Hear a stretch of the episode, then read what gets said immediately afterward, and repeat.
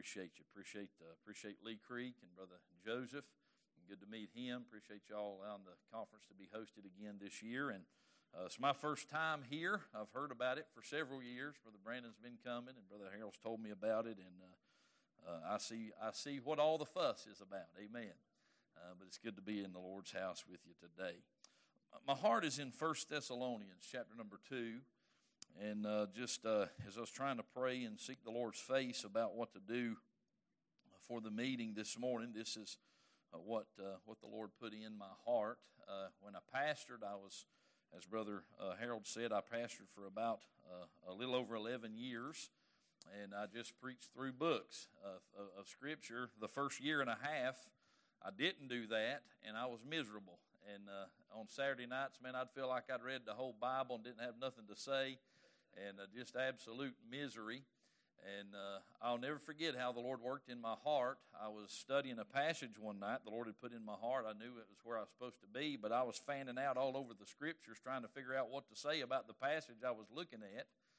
And in tones of thunder in my heart, it's like the Lord just said, It's in the text. It's in the text.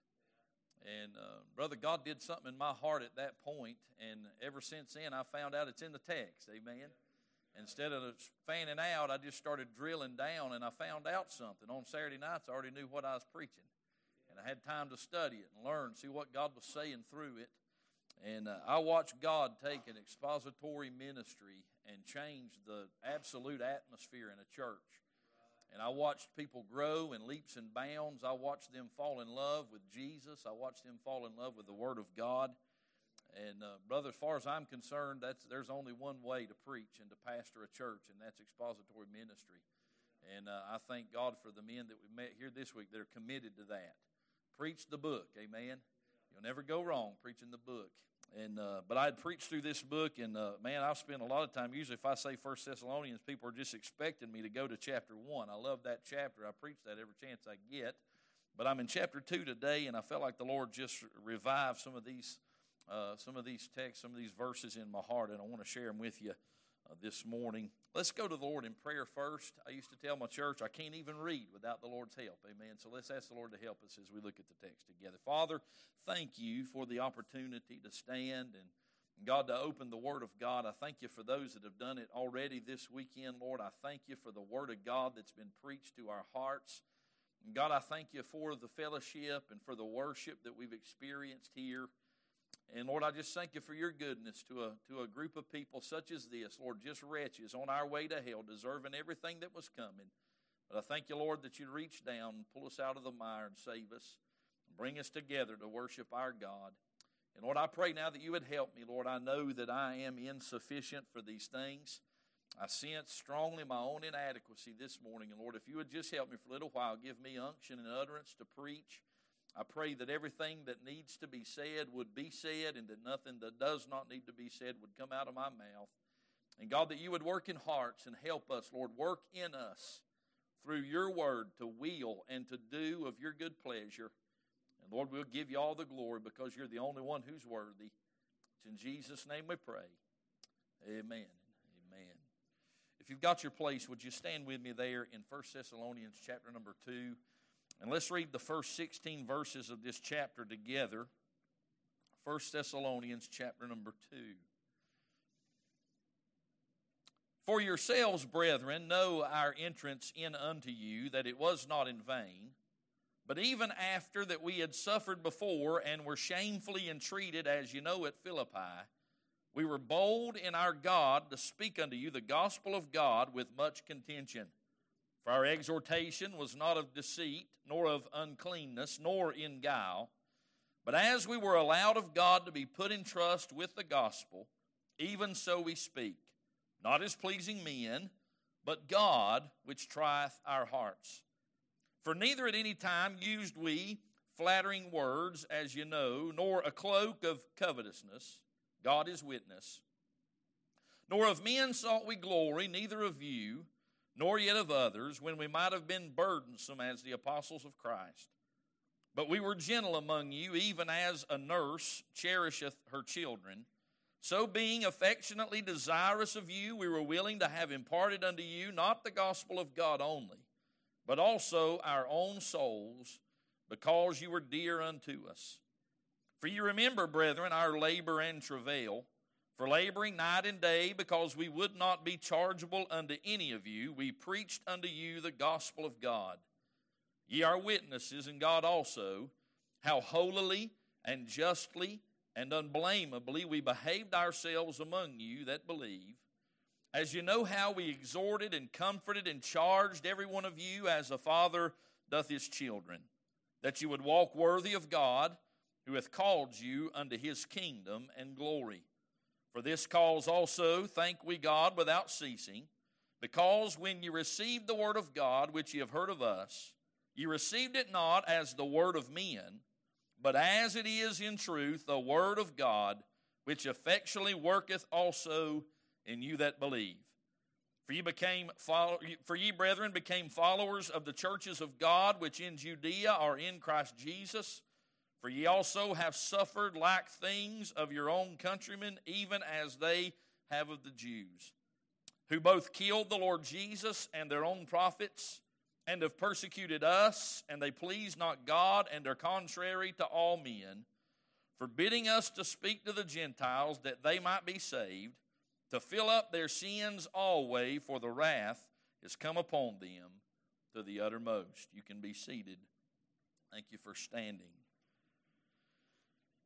Well, I was talking to Brother Brandon, Brother Michael last night. We were considering and discussing what would be preached today, and I uh, told them that I was going to preach on the model ministry out of 1 Thessalonians chapter 2. And apparently that struck a chord with Brother Brandon, and he said, That sounds familiar. And so he got on sermon audio and went back to 2017, the Preachers of Grace conference, and he said, I preached that same text and I used that same title. And so, just so there won't be two messages by two Brandons with the same title on the uh, website, I decided to add a few words to my title. But uh, so this morning, the title of this message is The Blessed Model for a Biblical Ministry. How about that? a blessed model for a biblical ministry. And I can maintain alliteration, and uh, the Baptists that I run around with back home won't kick me out of their circles. Amen. Blessed model for a biblical ministry. I love the book of First and Second Thessalonians both. It just amazes me. I marvel every time I read it that it was only three Sabbath days that Paul spent with this group when he went there to evangelize them and to plant this church. I would to God that in three Sabbath days I could impart as much truth and build as great a foundation under a people as Paul managed to do in Thessalonica. I mean, when you read 1st and 2nd Thessalonians and see the issues that he's dealing with and the matters that he is clarifying, I know people who have been in the church their entire life that still don't have a grasp on some of the things that they were questioning and wondering about in their lives. It's amazing what God can do, isn't it? It's amazing what God can do with a man, and it's amazing what God can do in the hearts of the people to whom He preaches when He's under the anointing and power of the Spirit of God, and God begins to move and do a work that no one else can ever do, no matter how hard that they might try. And in three Sabbath days, reasoning and alleging and opening the Scriptures, He began to lay for them a great foundation upon which they could build as God planted a church there in Thessalonica. It's amazing to me to watch what happened. But as we come to chapter 2 of 1 Thessalonians, we really see a little bit of the heartbeat of exactly what was in Paul when he went there and when God did what he did in Paul's life and in the life of this church. This really is a pattern for ministry. We see here many things that ought to be mimicked and imitated in the ministries that God has given us.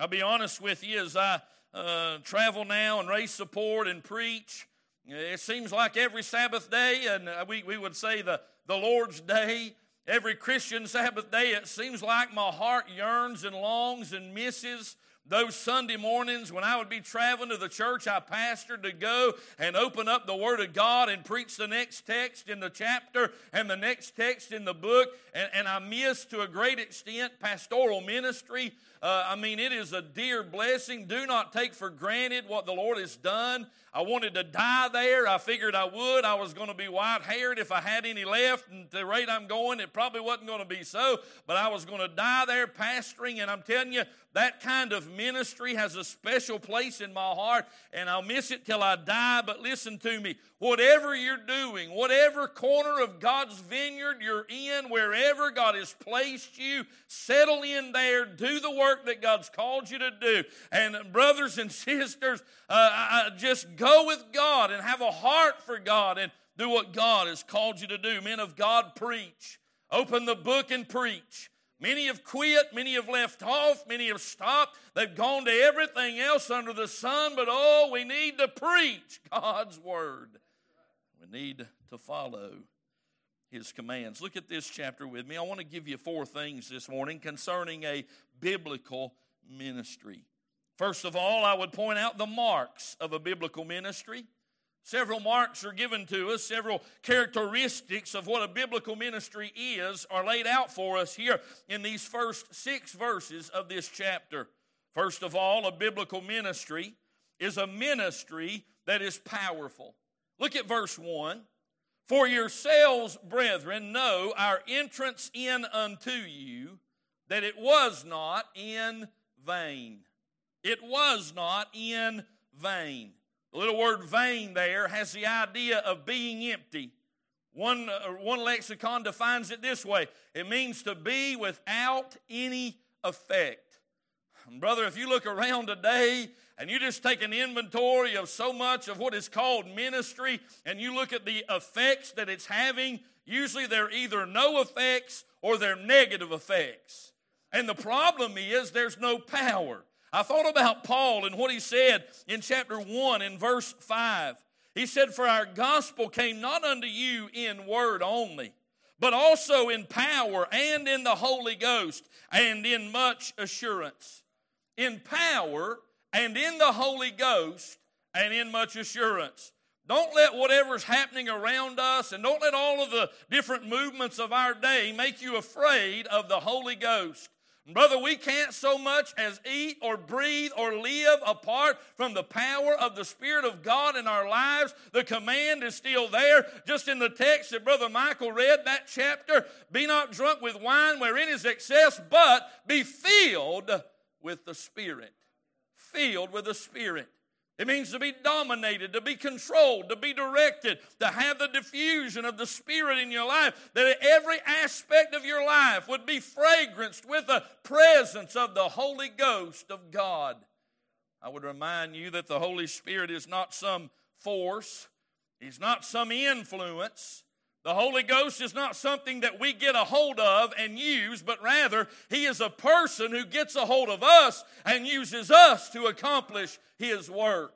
We are to yield to Him. We are to surrender and submit to Him day in and day out. And, brother, ministries that are void of the power of God are vain ministries. They're without effect and they're empty, and you watch it all around us, no matter where you turn. We've got to get back to a desire for God's power. It's not by might, it's not by power, it's by my spirit, saith the Lord. A biblical ministry is a powerful ministry. Any ministry that is devoid of the Spirit of God and the power of God is not a biblical ministry. But then notice, secondly, not only is it a powerful ministry, marks of a biblical ministry include the fact that it is a persistent ministry. Look at verse 2. But even after that, we had suffered before and were shamefully entreated, as you know, at Philippi. We were bold in our God to speak unto you the gospel of God with much contention. He said, You know what we went through down at Philippi?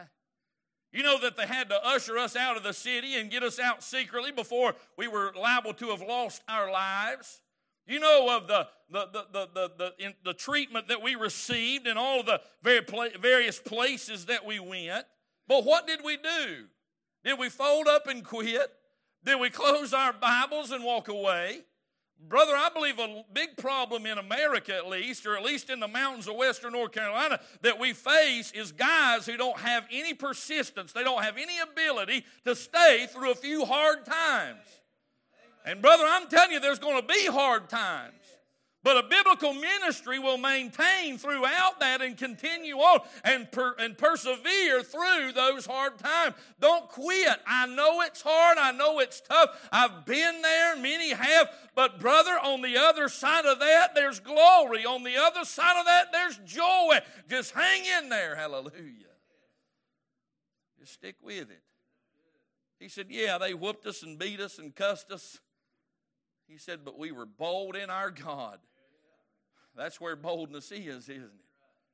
We weren't bold in us. We were. Uh, he often talked about his own weakness, and uh, obviously wasn't a very large man. He said, "But oh, we were bold in our God to speak unto you. We kept preaching anyway, even though some didn't like it, even though some didn't want it.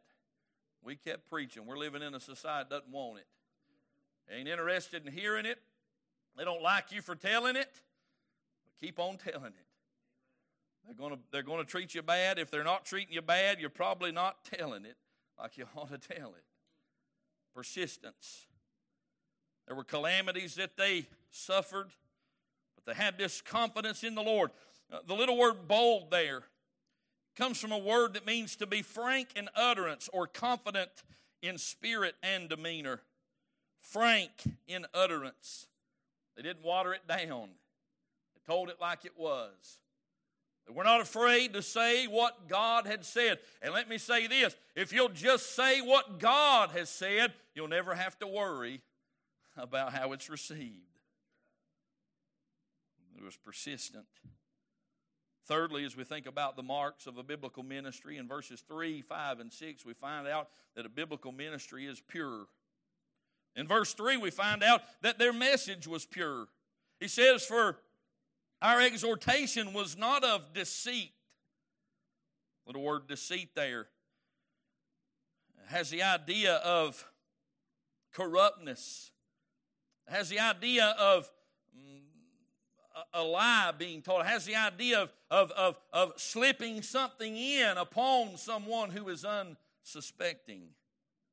2 Corinthians 2:17 says for we are not as many which corrupt the word of God but as of sincerity but as of God in the sight of God speak we in Christ. The message was pure. I like what Paul said in another place in Acts. He said, uh, "We have not shunned to declare unto you all the counsel of God." That was another problem I had before I began to preach expositionally, I had my own hobby horses and my own pet peeves. And I could preach what I wanted to. I could preach on the things that I wanted to. And I didn't have to preach on any of the uncomfortable things and the things that I didn't want to. But, brother, when you preach verse by verse and you're going through a book, that congregation is expecting you to stand and preach that next text, whether they're going to like it or whether you're going to like it or not.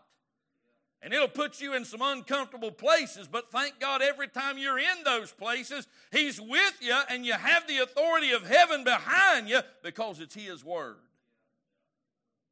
No deceit. He didn't change the message, the message was pure. Thank God for the pure Word. But then the motives were pure. Verse 3 he says, We didn't do these things for gratification. He says, uh, nor, For our exhortation was not of deceit nor of uncleanness. It wasn't to fulfill some fleshly lust or desire. We weren't interested in gratifying our flesh and gaining something materially or uh, temporally, but uh, the, our motives were pure. He says it was not done for greed. Verse 5 Neither at any time use we flattering words, as you know, for a cloak of covetousness. I saw this week, I think it was, old Creflo Dollar's decided that he was lying how he was preaching tithing all those years. I wonder if he's going to refund everybody that gave to that ministry. I got a sneaky suspicion that ain't going to happen. He said, We didn't do these things as a cloak of covetousness. We're not trying to fleece the flock of God. We're not trying to take something from you. It was not done for glory. Verse 6. This has been handled and handled right well this morning in the first message when he says, Nor of men sought we glory, neither of you, nor yet of others, when we might have been burdensome as the apostles of Christ. He said, Yeah, we were apostles, but we didn't run around holding out our apostle card saying, Hey, I'm an apostle. I'm an apostle. I'm an apostle. We got too many men who are trying to build their own kingdom. Some of them in the video room, Brother Harold.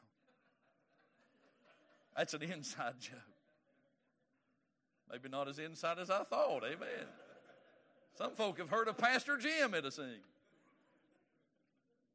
Building their own kingdom all over the place. And I found out a lot of times if you cross paths with those fellows that are going to build their own kingdom, they really want you on board to help them build that kingdom. And if you're not going to do that, you might as well get out of the road because the train's coming through, right? They're going to build their kingdom with or without you, and you will get kicked to the curb so fast. He said, We didn't seek glory. We weren't looking for uh, notoriety. But then their methods were pure.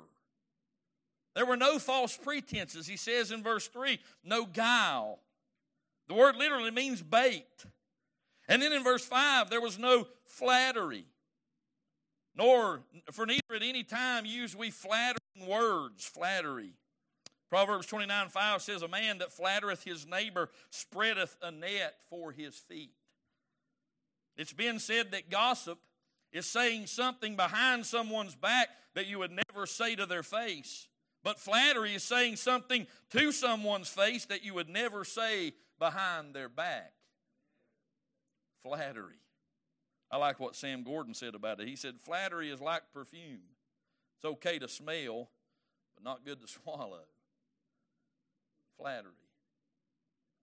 I've spent a lot of time in Jude lately, and one of the things Jude says about the apostates is that they hold men's persons in, in admiration for advantage. Flattery. Flattery. God help us. Not to give it to men, but also not to love it from men. I try my best. You know how it is, preachers. Sometimes the Lord just helps you, and we know where it comes from. We know who's helped us. We know why it is what it is. And their compliments will come, and you just have to, glory to God. Glory to God.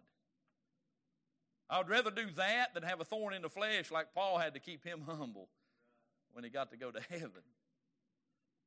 Brother, we should not employ it and we should not enjoy it. Flattery.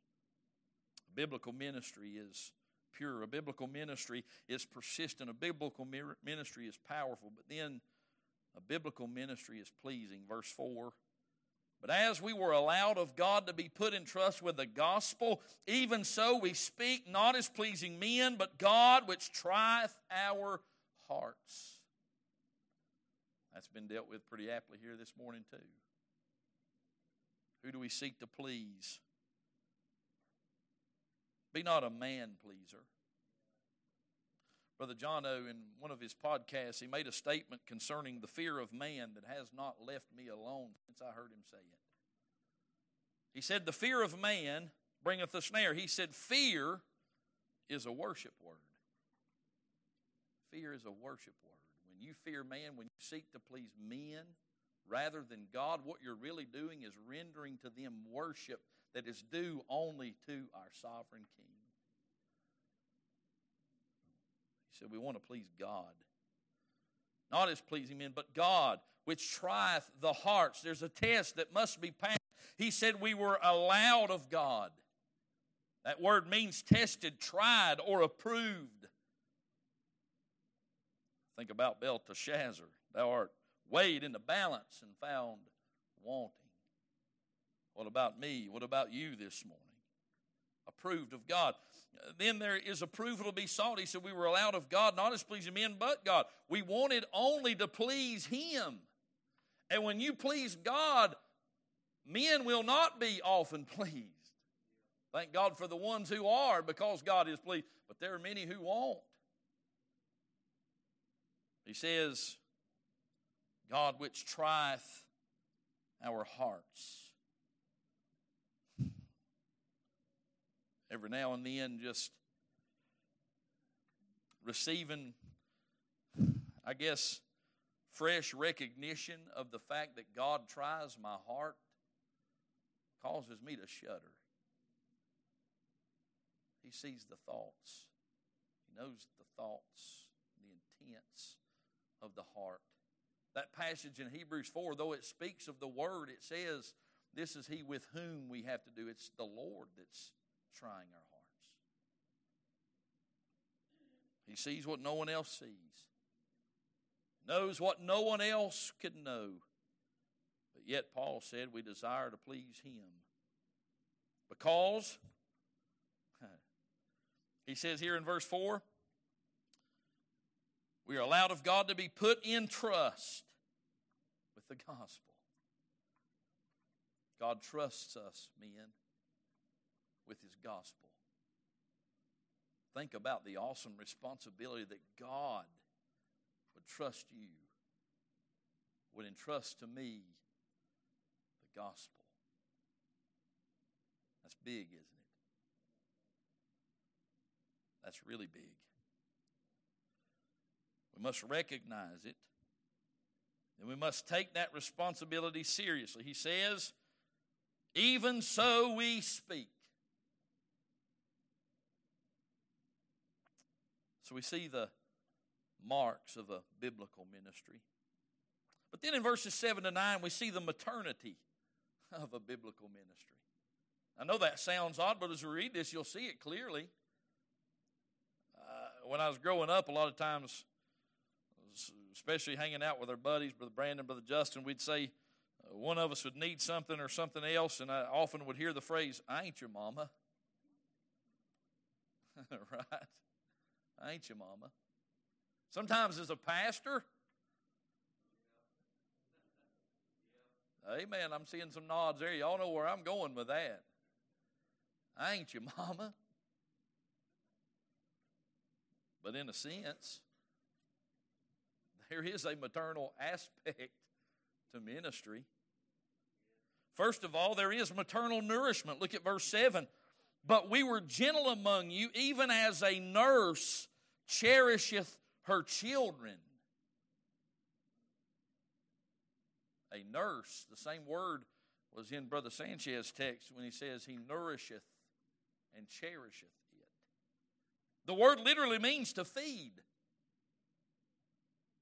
When you stand before your congregation this coming Lord's Day and you open up the Word, you're mothering them, you're feeding them.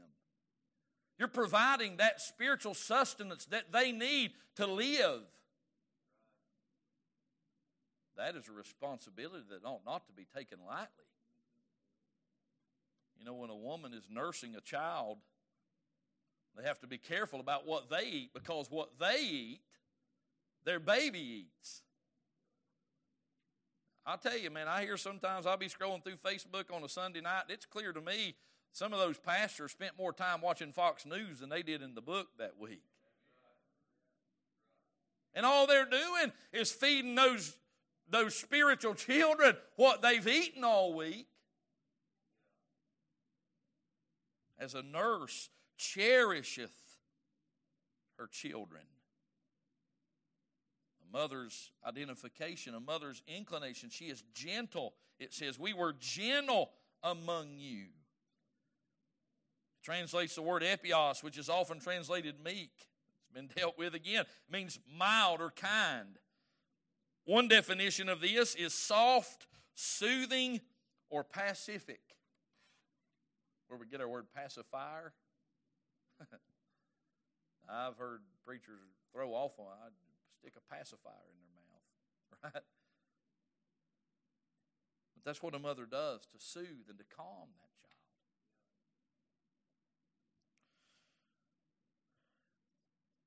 Barlow said that there is a power in gentleness to subdue the mightiest opposition and to triumph over the most gigantic difficulties.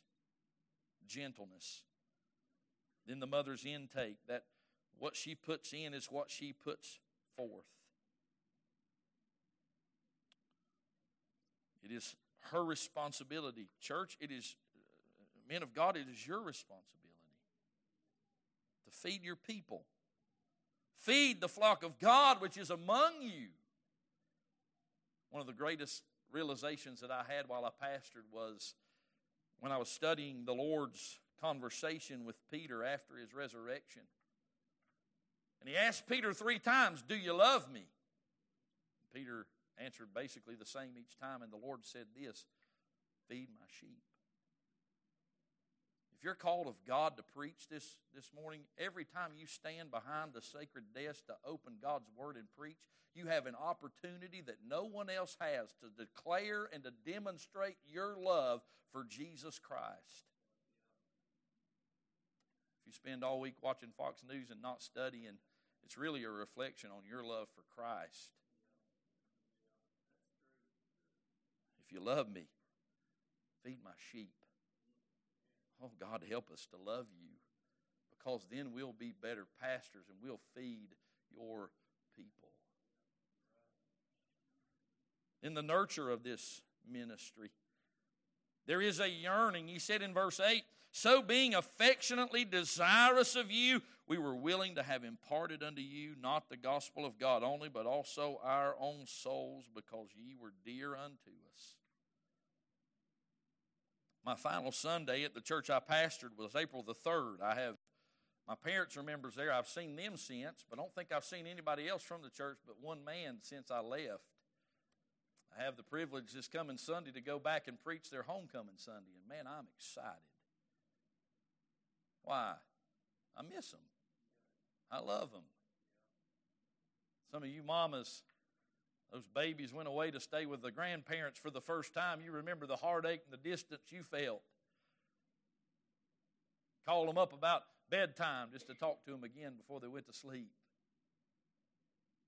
If a pastor doesn't have that same heart for his people, he's better off to resign and move on.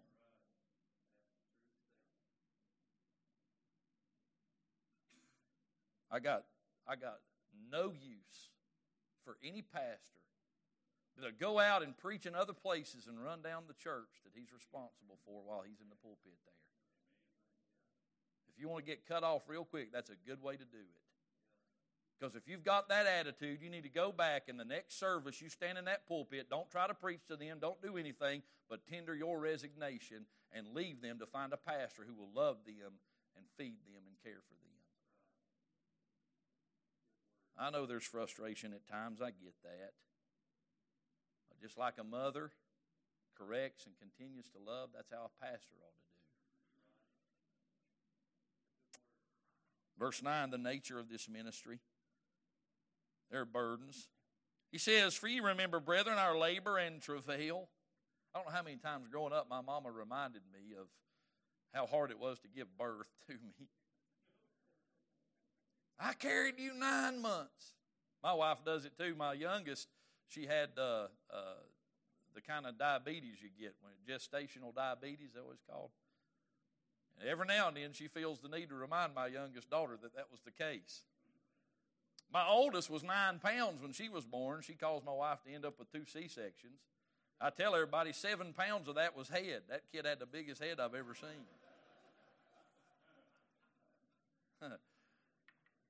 my wife's careful to remind her of the labor and the travail that she faced in bringing her into this world. She says, he says, verse 9, you remember, brethren, our labor and travail for laboring night and day because we would not be chargeable unto any of you. We preached unto you the gospel of God. He said we were willing to do whatever it took to keep ourselves from owing you, but rather to just give you the gospel.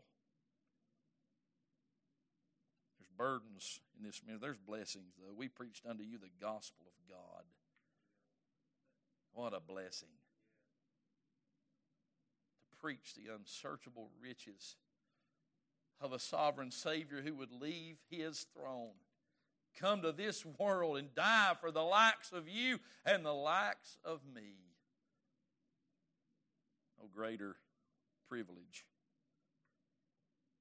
So we see the maternity of this ministry. We see the marks of this ministry. Thirdly, notice with me the morality of a biblical ministry. And I know sometimes that word is thrown around in a wrong sense, but we know what we mean when we say it. The morality of a biblical ministry. In verse 10, we find a pattern exhibited.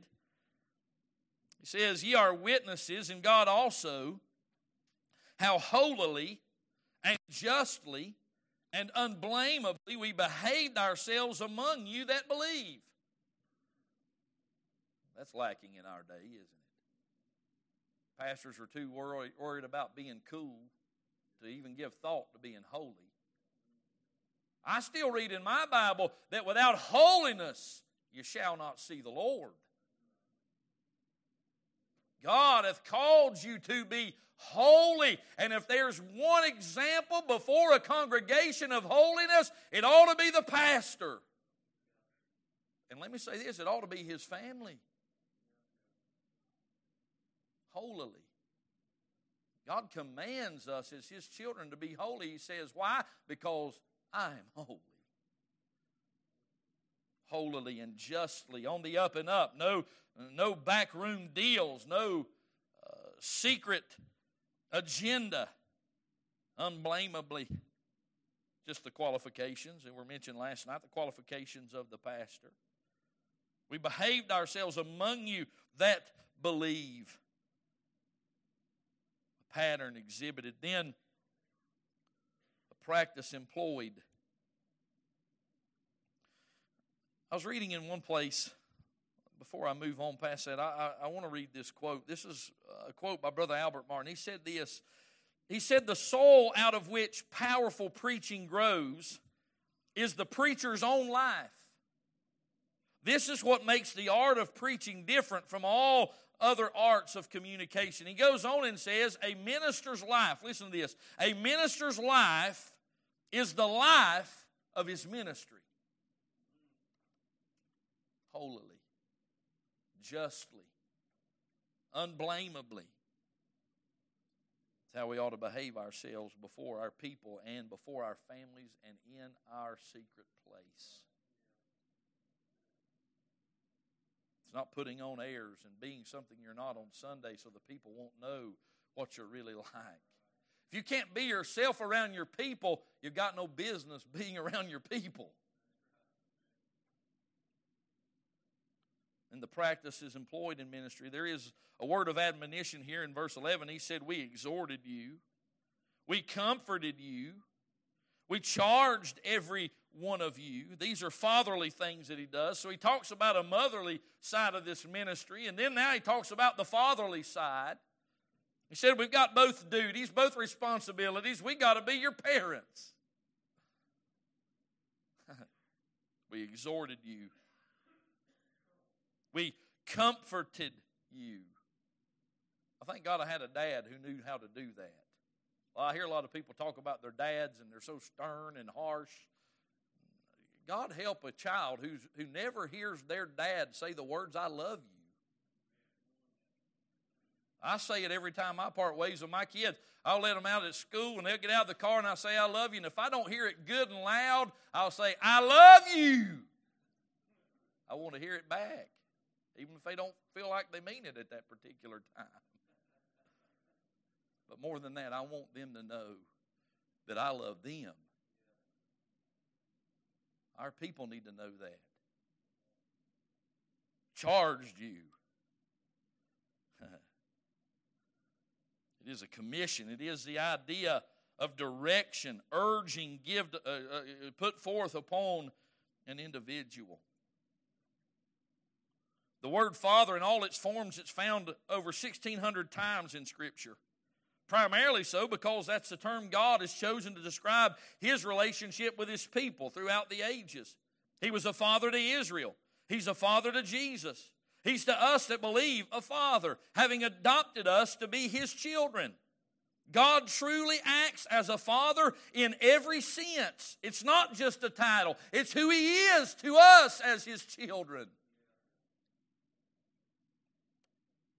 Believe that one of the responsibilities of earthly fathers is to give us insight into that relationship that God desires to have with us.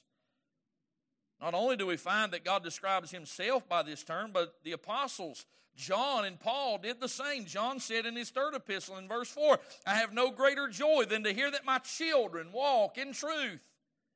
In Philemon, verse uh, 10, Paul refers to Onesimus as his son in the faith. He says the same of Titus in Titus 1 4. He speaks this way of Timothy in 1 Timothy 1 and verse 2. And in 1 Corinthians 4 14 and 15, he says, I write not these things to shame you, but as my beloved sons, I warn you, for though you have 10,000 instructors in Christ, yet have you not many fathers. For in Christ Jesus I have begotten you through the gospel. As a father doth his children. So we see the practices employed, the pattern exhibited. Thirdly, as we think about uh, this morality in uh, ministry, we see a product that is expected in verse 12. Why, why be a father? Why, why act this way toward God's people? He says, that ye would walk worthy of God who hath called you unto his kingdom and glory. Wanted them to live up to their name live up to their calling, to walk worthy of God. That seems impossible, doesn't it? But the Lord said, If you'll keep my commandments, I and the Father will make our abode with you. He said, I want you to walk worthy. I like what Sam Gordon said on this. He said, Here is the big difference between the mother and father traits in Paul. The mother side wants to provide what is needed at a given moment. The father side wants to produce the product at the end, a delicate balance that needs to be somehow maintained. Provide the needs, but expect the final product. Have a goal in mind. What do you want your people to be? What kind of church do you want to pastor? Then mother them, provide their needs, and then father them in such a way as to reach that goal. You want them to have a stronger mission program? Support Mission Stronger personally. Show them, teach them, provide the means, equip them for it. The morality of a biblical ministry. And then lastly, the message of a biblical ministry. The word gospel is found four times in our text. That is the substance of this message. It's what it all hinges upon. That's the center hub of the wheel of ministry is the gospel. A ministry that detaches itself from the gospel is soon to go astray. He says, in verse 2, we speak unto you the gospel of God. In verse 4, we are put in trust with the gospel. In verse 8, we would not impart it unto you, not the gospel of God only, but also our own souls.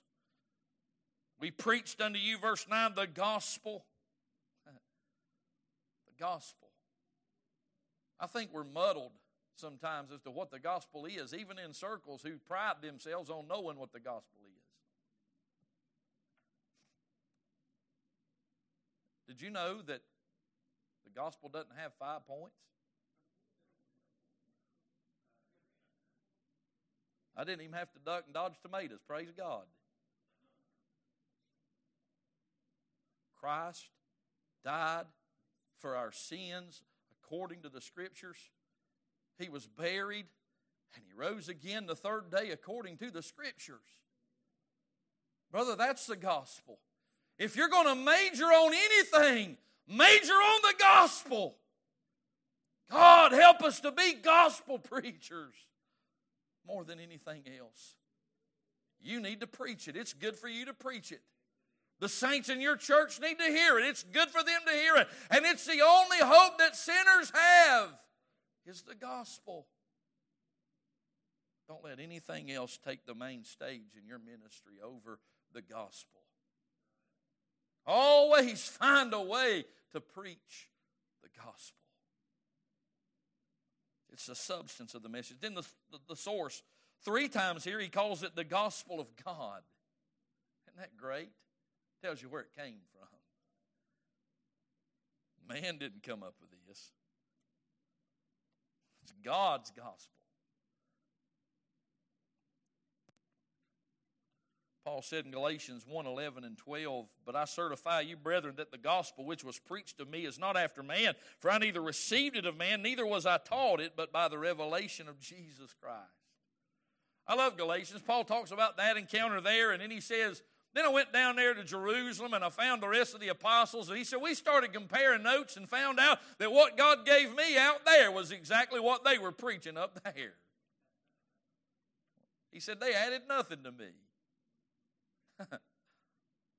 the gospel. Then the strength of the message. Verses 14 and 16 talk about really the responses that are had with the gospel. For ye, brethren, became followers of the churches of God which in Judea are in Christ Jesus. For ye also suffered like things of your own countrymen, even as they have of the Jews. Became followers, imitators of the churches of God.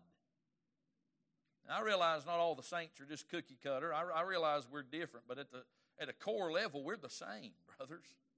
We're the same, sisters.